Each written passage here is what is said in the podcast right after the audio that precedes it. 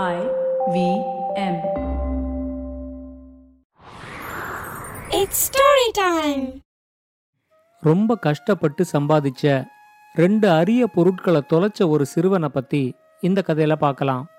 இது வரைக்கும் நம்ம சேனலுக்கு சப்ஸ்கிரைப் பண்ணலைன்னா உடனே சப்ஸ்கிரைப் பண்ணி பக்கத்தில் இருக்கிற பெல் பட்டனை கிளிக் பண்ணுங்க. இந்த கதைகளை இப்போ நீங்கள் ஸ்டோரி டைம் தமிழ் யூடியூப் சேனல்லையும் ஐவிஎம் பாட்காஸ்ட் ஆப்லையும் மற்ற ஆடியோ தளங்களிலும் கேட்கலாம். ஸ்டோரி டைம் தமிழ் சேனலுக்காக உங்களுடன் ரவிசங்கர் பாலச்சந்திரன். ஒரு சின்ன விளம்பர இடைவேளைக்கு பிறகு கதையை கேட்கலாம். If you love cricket, listen up. The Edges and Sledges cricket podcast is here for you.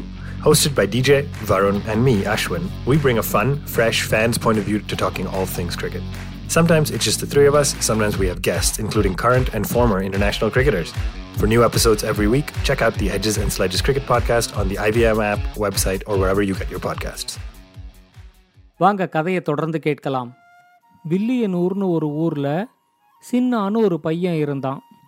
அவனோட அம்மா அப்பா ரெண்டு பேருமே கூலி வேலை செய்கிறவங்க. அவங்களுக்கு சில நாள் வேலை கிடைக்கும், சில நாள் வேலை கிடைக்காது. அதனால் சின்னாவோட குடும்பம் ரொம்ப வறுமையில் இருந்துச்சு. அவ்வளவு வறுமையிலையும் சின்னா ரொம்ப கஷ்டப்பட்டு எட்டாவது வரைக்கும் படித்தான். இதுக்கு மேலே படிக்கிறத விட ஏதாவது கிடைக்கிற வேலையை செஞ்சு அம்மா அப்பாவுக்கு உதவியாக இருக்கலாம் அப்படின்னு அவன் முடிவு பண்ணான்.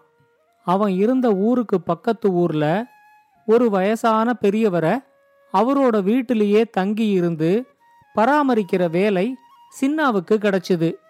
அந்த வீட்டில் அந்த பெரியவர் மட்டும்தான் இருந்தார். இத்தனை நாள் அந்த வீட்டில் அவரே சமைச்சு சாப்பிட்டுட்டு தனியாக இருந்துக்கிட்டு இருந்தார். இப்போ ரொம்ப வயசாயிட்டதுனால உதவிக்கு ஒரு ஆள் வேணும்னு சின்னாவை வீட்டோட வச்சிருந்தாரு. அந்த வீட்டுக்கு போனதுக்கு அப்புறம்தான் அவர் ஒரு மந்திரவாதிங்கிறது சின்னாவுக்கு தெரிஞ்சிச்சு. ரெண்டு வருஷத்துக்கு நீ எனக்கு உதவியாக இருந்து என்னை நல்லா பார்த்துக்கிட்டேன்னா நான் உனக்கும் மந்திரங்களெல்லாம் கற்றுத்தரேன் அப்படின்னு அவர் சொன்னார். அந்த வீட்டிலேயே தங்கி இருந்து அந்த வீட்டிலேயே சாப்பிட்டுக்கிட்டு இருந்ததுனால சின்னாவுக்கு பெரிய அளவில் செலவு எதுவும் இல்லை. ஒவ்வொரு மாதமும் அவனுக்கு கிடைக்கிற சம்பளத்தை அவனோட அம்மா அப்பாவுக்கு அப்படியே அனுப்பி விட்டுடுவான்.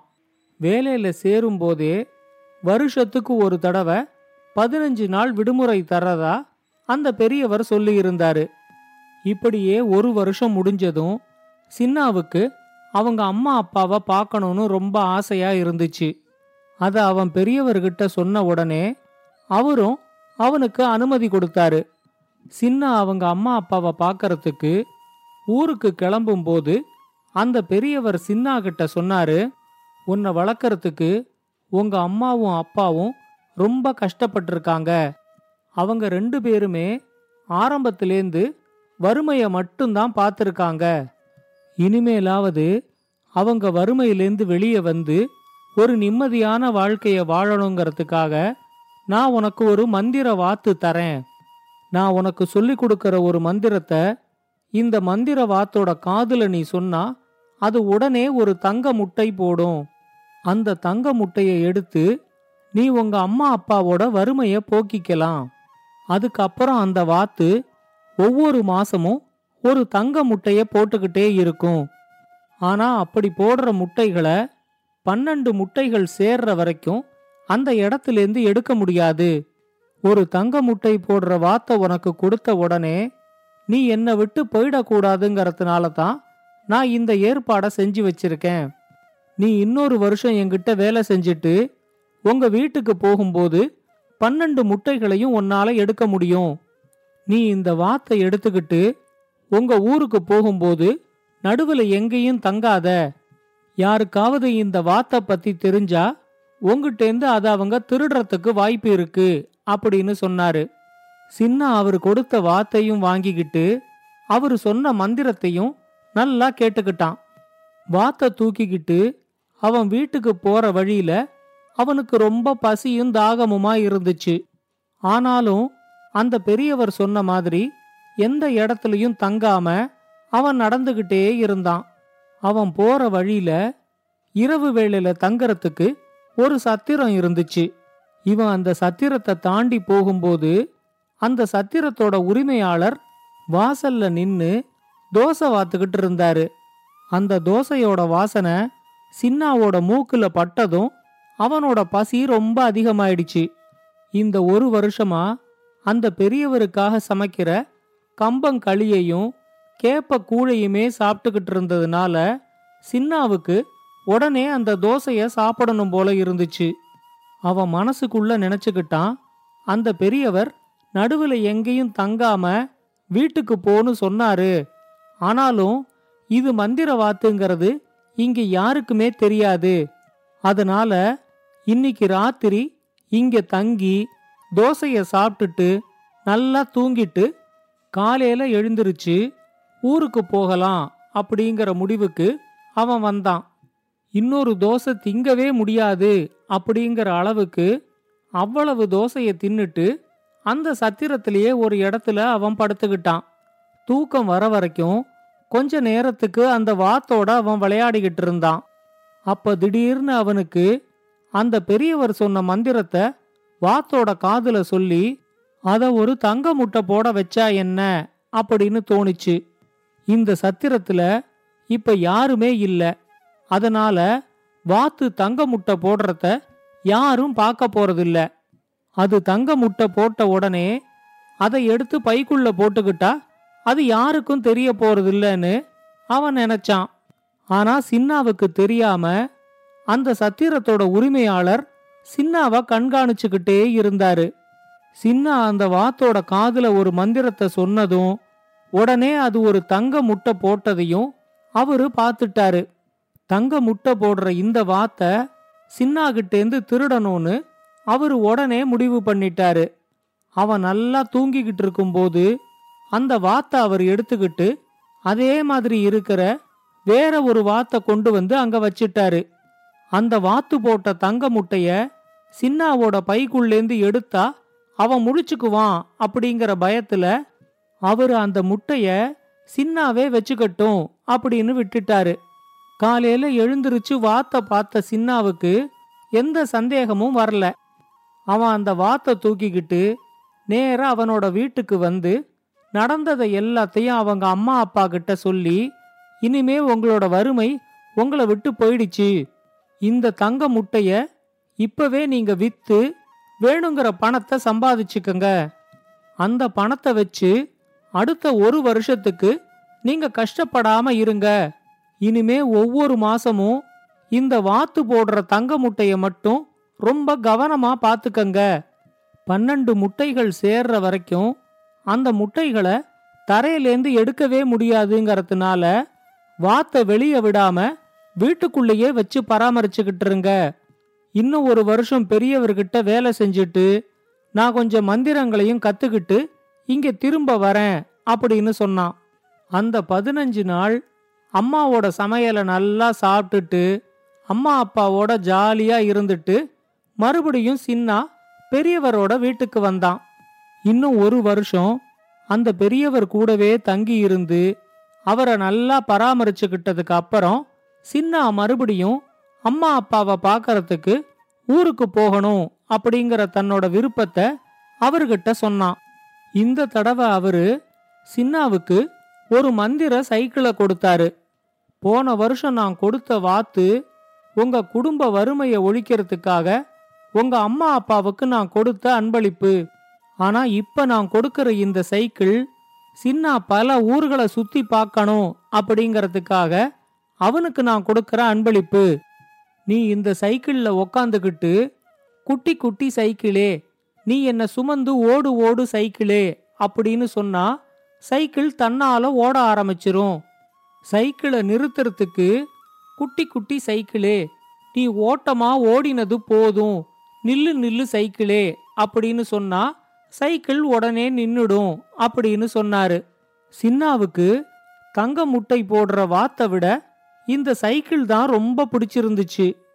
அவன் பெரியவர்கிட்ட விடை பெற்றுக்கிட்டு ஊருக்கு கிளம்பி சைக்கிள் மேல ஏறி உக்காந்துக்கிட்டு குட்டி குட்டி சைக்கிளே நீ என்ன சுமந்து ஓடு ஓடு சைக்கிளே அப்படின்னு சொன்னான். சைக்கிள் அவனை சுமந்துக்கிட்டு ஓட ஆரம்பிச்சிச்சு. வீட்டுக்கு போற வழியில அந்த சத்திரத்தை பார்த்த உடனே அவனுக்கு மறுபடியும் தோசையை சாப்பிடணும் போல இருந்துச்சு. ஏற்கனவே அந்த சத்திரக்காரன் சின்னாவோட வாத்தை திருடிக்கிட்டதை பற்றி சின்னாவுக்கு தெரியாதுங்கிறதுனால அவன் சைக்கிளை சத்திரத்துக்கிட்ட நிறுத்தினான். அவன் சைக்கிள்கிட்ட, குட்டி குட்டி சைக்கிளே, நீ ஓட்டமா ஓடினது போதும், நில்லு நில்லு சைக்கிளே அப்படின்னு சொன்னதும் அது சத்திரத்தில் நின்றுடுச்சு. சின்னாவோட புது சைக்கிளை அந்த சத்திரத்துக்காரரும் கவனிச்சாரு. ஆனா அது சாதாரணமான சைக்கிளா இல்ல மந்திர சைக்கிளாங்கிறது அவருக்கு தெரியாதுங்கிறதுனால அவரு எதுக்கும் இருக்கட்டும்னு சின்னா வச்சிருக்கிற சைக்கிள் மாதிரியே அவரும் ஒரு சைக்கிளை வாங்கி வச்சாரு. இந்த தடவை சின்னா சத்திரத்துல தூங்காம தோசைய சாப்பிட்ட உடனேயே அங்கேருந்து கிளம்பினான். அவன் தோசைய சாப்பிட்டுக்கிட்டு இருக்கிற நேரத்திலேயே அவனுக்கு தெரியாம அந்த சத்திரத்துக்காரர் சைக்கிளை மாத்தி வச்சிட்டாரு. சின்னா சைக்கிள்ல உக்காந்துக்கிட்டு, குட்டி குட்டி சைக்கிளே, நீ என்ன சுமந்து ஓடு ஓடு சைக்கிளே அப்படின்னு சொன்னதும் அந்த சைக்கிள் ஓடவே இல்லை. சின்னா நாலஞ்சு தடவை இந்த மந்திரத்தை சொல்லி சொல்லி அந்த சைக்கிளை ஓட வைக்க முயற்சி பண்ணத அந்த சத்திரத்துக்காரர் கவனிச்சுக்கிட்டே இருந்தாரு. அவருக்கு இப்போ என்ன சொன்னா சைக்கிள் ஓடுங்கிறது நல்லா புரிஞ்சிருச்சு. பாவம் சின்னாவுக்குத்தான் என்ன செய்யறதுன்னு தெரியாம கால் வலிக்க அந்த சைக்கிளை உருட்டிக்கிட்டே வீட்டுக்கு போனான். சின்னா போன உடனே அந்த சத்திரத்துக்காரர் சின்னாவோட சைக்கிள்ல ஏறி உக்காந்துக்கிட்டு சின்னா சொன்ன மாதிரியே, குட்டி குட்டி சைக்கிளே, நீ என்ன சுமந்து ஓடு ஓடு சைக்கிளே அப்படின்னு சொன்னாரு. உடனே சைக்கிளும் அவரை சுமந்துக்கிட்டு ஓட ஆரம்பிச்சுது. இந்த பையனை ஏமாத்தி இந்த மந்திர சைக்கிளையும் அவங்கிட்டேந்து திருடிட்டோம் அப்படிங்கிற சந்தோஷத்துல அவரு ரொம்ப நேரத்துக்கு காடு மலை மேடெல்லாம் அந்த சைக்கிள்ல சுத்திக்கிட்டே இருந்தாரு. அவருக்கு ரொம்ப களைப்பா இருந்துச்சு. சைக்கிளை நிறுத்தலான்னு பார்த்தா அந்த சைக்கிளை அவரால் நிறுத்தவே முடியல. ரெண்டு மூணு நாளா சைக்கிளை விட்டு இறங்க முடியாம சைக்கிள்லேயே உக்காந்து சுத்தி சுத்தி அவருக்கு உடம்பெல்லாம் ரொம்ப வலிக்க ஆரம்பிச்சிருச்சு.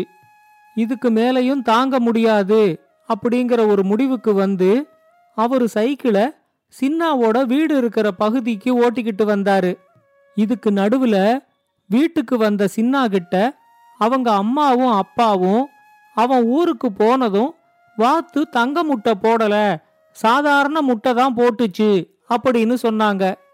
அவங்க சொன்னதை கேட்ட உடனேயே சின்னாவுக்கு அந்த சத்திரத்துக்காரர் மேல சந்தேகம் வந்துருச்சு.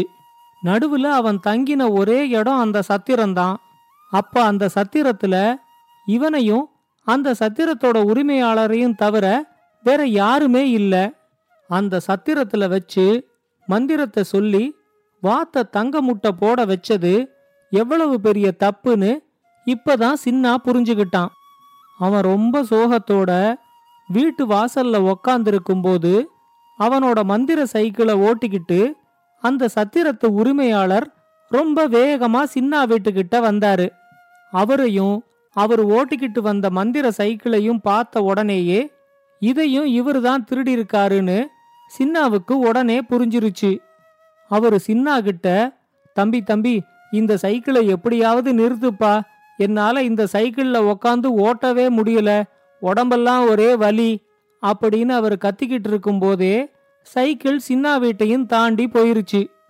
ரொம்ப நேரம் கழிச்சு மறுபடியும் அவர் சைக்கிள்ல சின்னாவோட வீட்டுக்கிட்ட வந்து சைக்கிளை நிறுத்த சொல்லி சின்னா கிட்ட கெஞ்சினாரு. சின்னா அவர்கிட்ட, என்னோட தங்க முட்டை போடுற வாத்தையும் நீங்க தானே திருடினீங்க, அதை எங்க வச்சிருக்கீங்கன்னு சொல்லுங்க, அதை நான் எடுத்துக்கிட்டதுக்கு அப்புறம்தான் சைக்கிளை நிறுத்துவேன் அப்படின்னு சொல்லிட்டான். சின்னா சொல்லிக்கிட்டு இருக்கும் போதே சைக்கிள் அவனோட வீட்டை தாண்டி போயிடுச்சு. கொஞ்ச நேரம் கழிச்சு அவரு மறுபடியும் சைக்கிள்ல சின்னா வீட்டுக்கிட்ட வந்து, என்னோட சத்திரத்துல கொல்லை பகுதியில ஒரு பெட்டிக்குள்ள அந்த வாத்தும் அது இதுவரைக்கும் போட்டிருக்கிற முட்டைகளும் இருக்கு அப்படின்னு சொல்லிக்கிட்டு சின்னா வீட்டை தாண்டி சைக்கிள்ல போயிட்டாரு. அவரு போனதும் சின்னா நேர அந்த சத்திரத்துக்கு போய் அவரு சொன்ன இடத்துலேருந்து மந்திர வாத்தையும் அது இதுவரைக்கும் போட்டிருக்கிற பன்னெண்டு தங்க முட்டைகளையும் எடுத்துக்கிட்டு தன்னோட வீட்டுக்கு வந்தான்.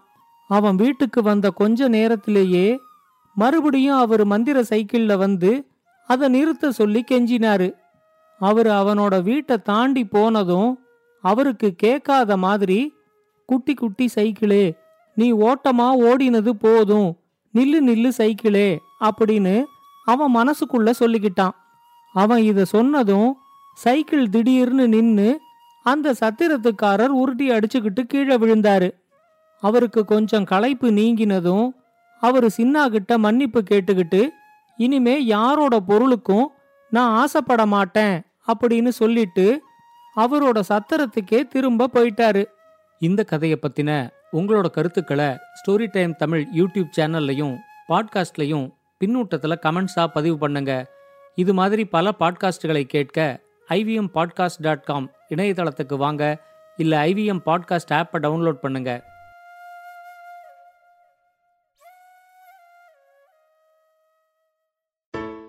I hope you enjoyed that show. If you aren't following us on social media, please do. We're I V M Podcasts on Twitter, Facebook, and Instagram.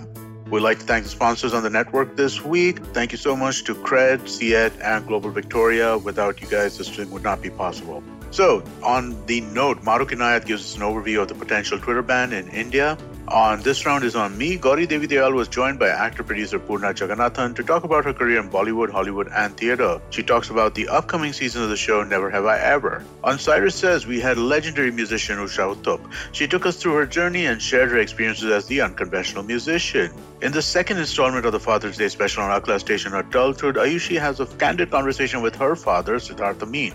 On the Global Victoria Tech Talks podcast, we showcase some compelling new tech stories coming out of Melbourne. Whether it's from the buzzing gaming industry or the robust edtech sector, Victoria is increasingly becoming a hub of emerging technology, and we talked to some thought leaders and industry legends about the same.